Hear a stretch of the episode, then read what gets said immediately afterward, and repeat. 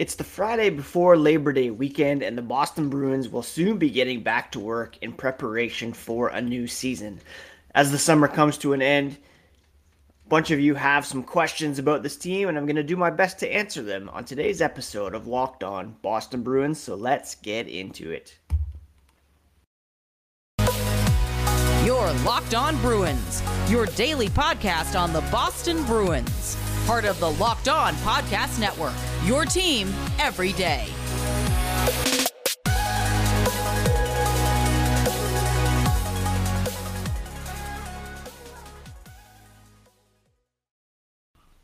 What is up, Bruins fans, and welcome back to the Locked On Boston Bruins podcast. I'm your host, Ian McLaren, and this is a daily show where we discuss all things Spoked B, as well as take a look around the NHL. I want to thank you so much for making Locked On Boston Bruins your first listen every day. We are free and available wherever you get your podcasts. So if you're an Apple user, Spotify, whatever podcast app you use, open it up, hit that subscribe button right now. You can also do so on YouTube as the podcast for about the last 10 months has been available on the Locked On Boston Bruins channel there as well. On social media, you can find the podcast at Locked NHL Bruins, and you can find me, my dad jokes, hockey tweets at Ian C. McLaren. Today's episode is brought to you by Bet Online. Bet Online has you covered this season with more props, odds, and lines than ever before. Bet Online, where the game starts. So, as I mentioned off the top, I put out a call for some mailbag questions and you all responded with some great ones. I'm going to do my best to answer them on today's show. The first question came in via Instagram. Eric McGee asked the player you're most excited to watch this season. For him, it's a full season of Hampus Lindholm. Great choice.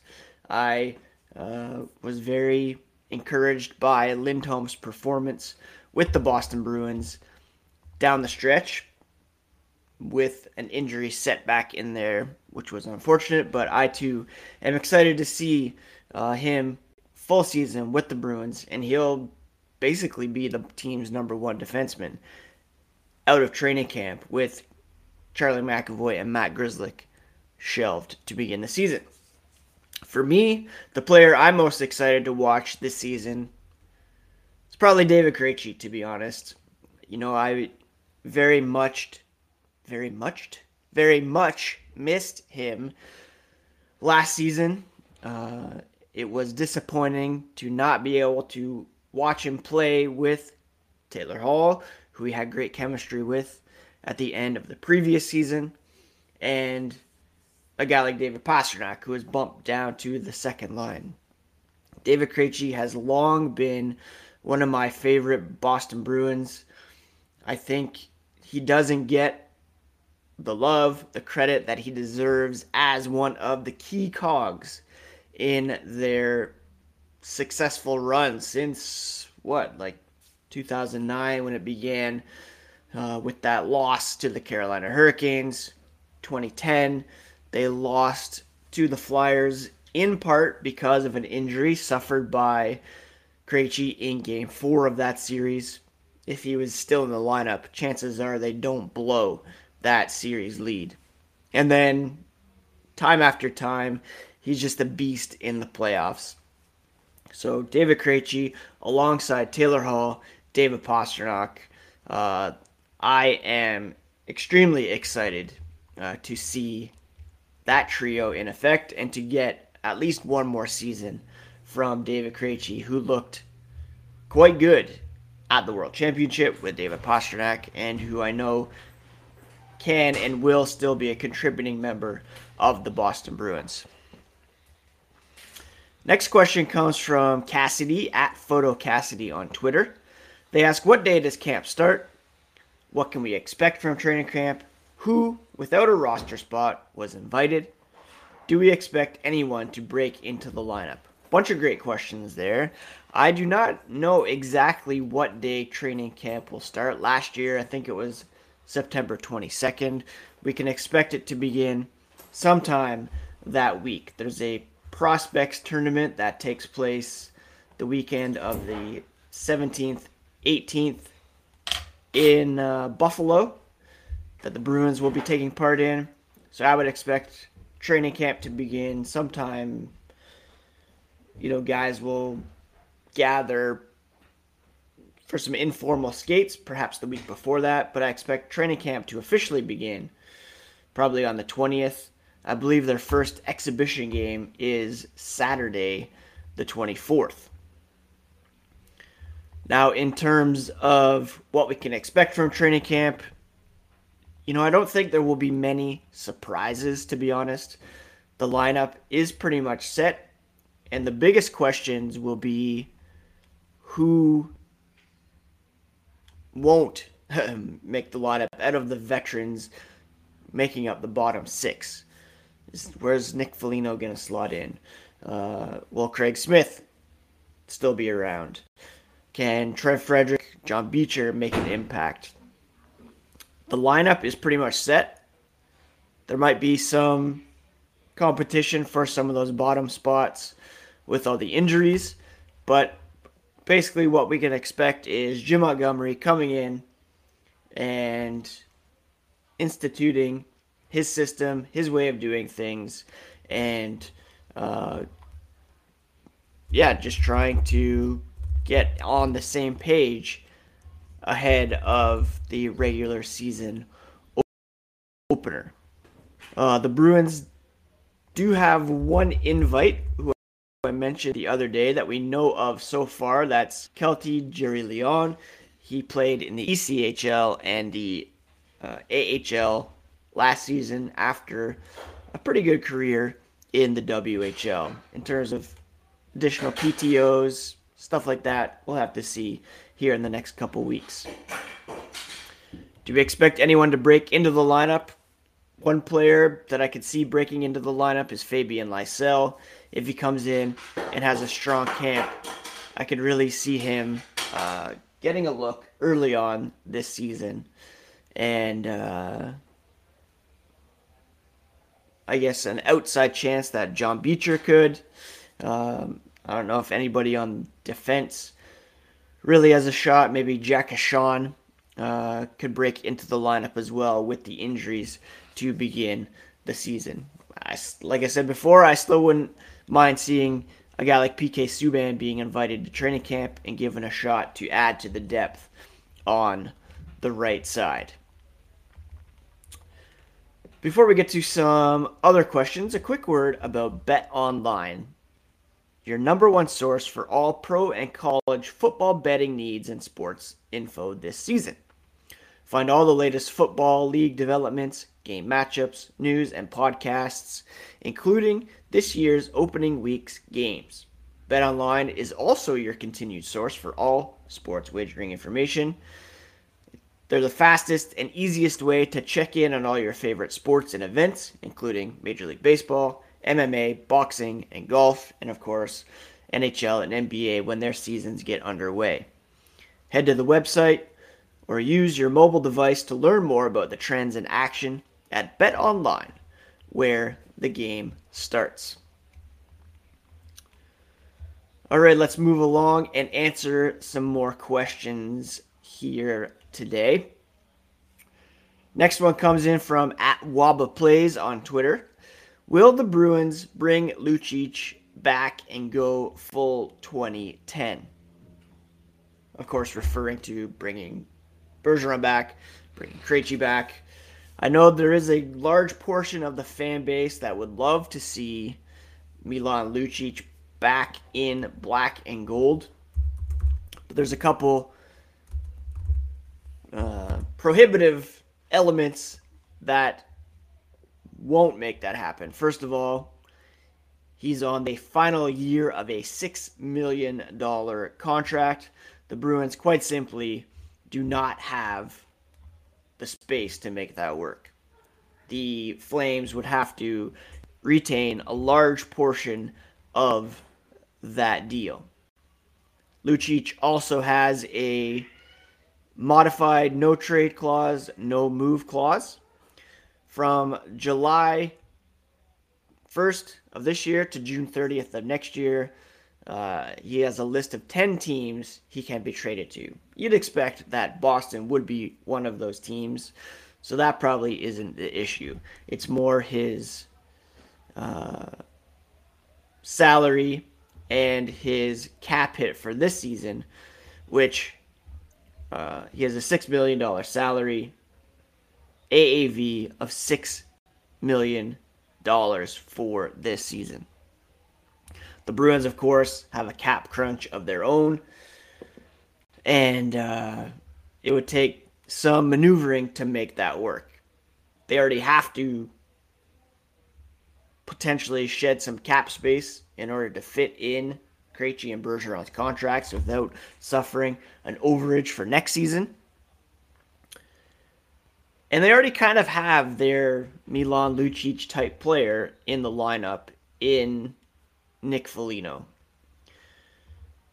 A guy who can bring some physicality, who can uh, drop the gloves at times, who's already making $3.8 million with not a significant return in terms of offense. Last year, only two goals, 11 assists for 13 points in 64 games. Lucic might have a bit more pop to his game at this point in terms of scoring as well as physicality. He had 10 goals, 21 points last season in a full 82 games. Uh, so if you could do a one for one swap with Calgary retaining some some uh, salary, then maybe. But Foligno also has uh, protection on his contract, and he has a 16 team no trade list. So the Bruins would have to ask him what his no trade list would be. And if Calgary's on there, maybe they can make it work. But those are a lot of ifs. Um, again, I might be one who would be a fan of seeing Lucic on a fourth line role for the Boston Bruins just for the fun of it. You could argue he's an upgrade over Nick Foligno. The salaries at the moment don't match up unless there's some retention on Calgary's part. And uh, I don't really know if the Bruins have an appetite to make that work. Anyways, Jim Montgomery saying Nick Foligno is going to be leaned on as a leader in the fourth line um, or third line, perhaps. Um, leading on the bench, in the locker room, and ideally by example on the ice. And uh, I mean, there's really nowhere else to go but up for Nick Foligno's game with the Boston Bruins. Two goals. Uh, hopefully, he matches that in October, and everything else is a bonus. The Footline Rain, who is a frequent YouTube commenter, very much appreciate that asks about uh, the Bruins' third goalie situation and what we know about Keith Kinkaid, who was signed contract this past uh, July. Kinkaid signed to a $750,000 contract for one year. Keith Kinkaid, undrafted goaltender who spent most of his NHL career with the New Jersey Devils. Most recently appeared in one game last season for the New York Rangers. Uh, he played for the Hartford Wolfpack in 2021 22, 37 appearances, a 904 save percentage. Career NHL appearances 167 games, 905 save percentage. Now, the Bruins have a capable goaltending tandem in Jeremy Swayman and Linus Ullmark. If one of those guys were to get injured, the other would immediately be installed as your kind of everyday starter or three out of every four games, four out of every five games. Kinkaid, you would think, would be called up to serve as backup, maybe make a spot start here and there. The other uh, options are 23 year old Kyle Keyser and 24 year old Brandon Bussi, neither of whom have any NHL experience. So Kinkaid kind of brought in as a buffer there.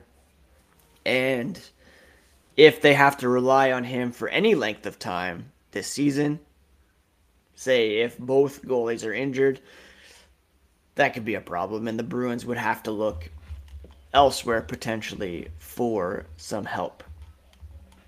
But he's an established veteran at the NHL level, can come in at a pinch, and um, yeah, you know, he's as I don't want to say as good a third goalie as is out there, but he's a he's a decent veteran option who the Bruins could turn to in a pinch, but hopefully it does not uh, come to that. Got a couple other questions about expectations for this upcoming season, but first, a quick word about the NHTSA Drive High, Get a DUI program. Are you one of those people who thinks it's okay to drive stoned? What's the worst that can happen, right? You end up driving below the speed limit. It's no big deal, right? Well, wrong. The truth is, your reaction times slow way down when you're high.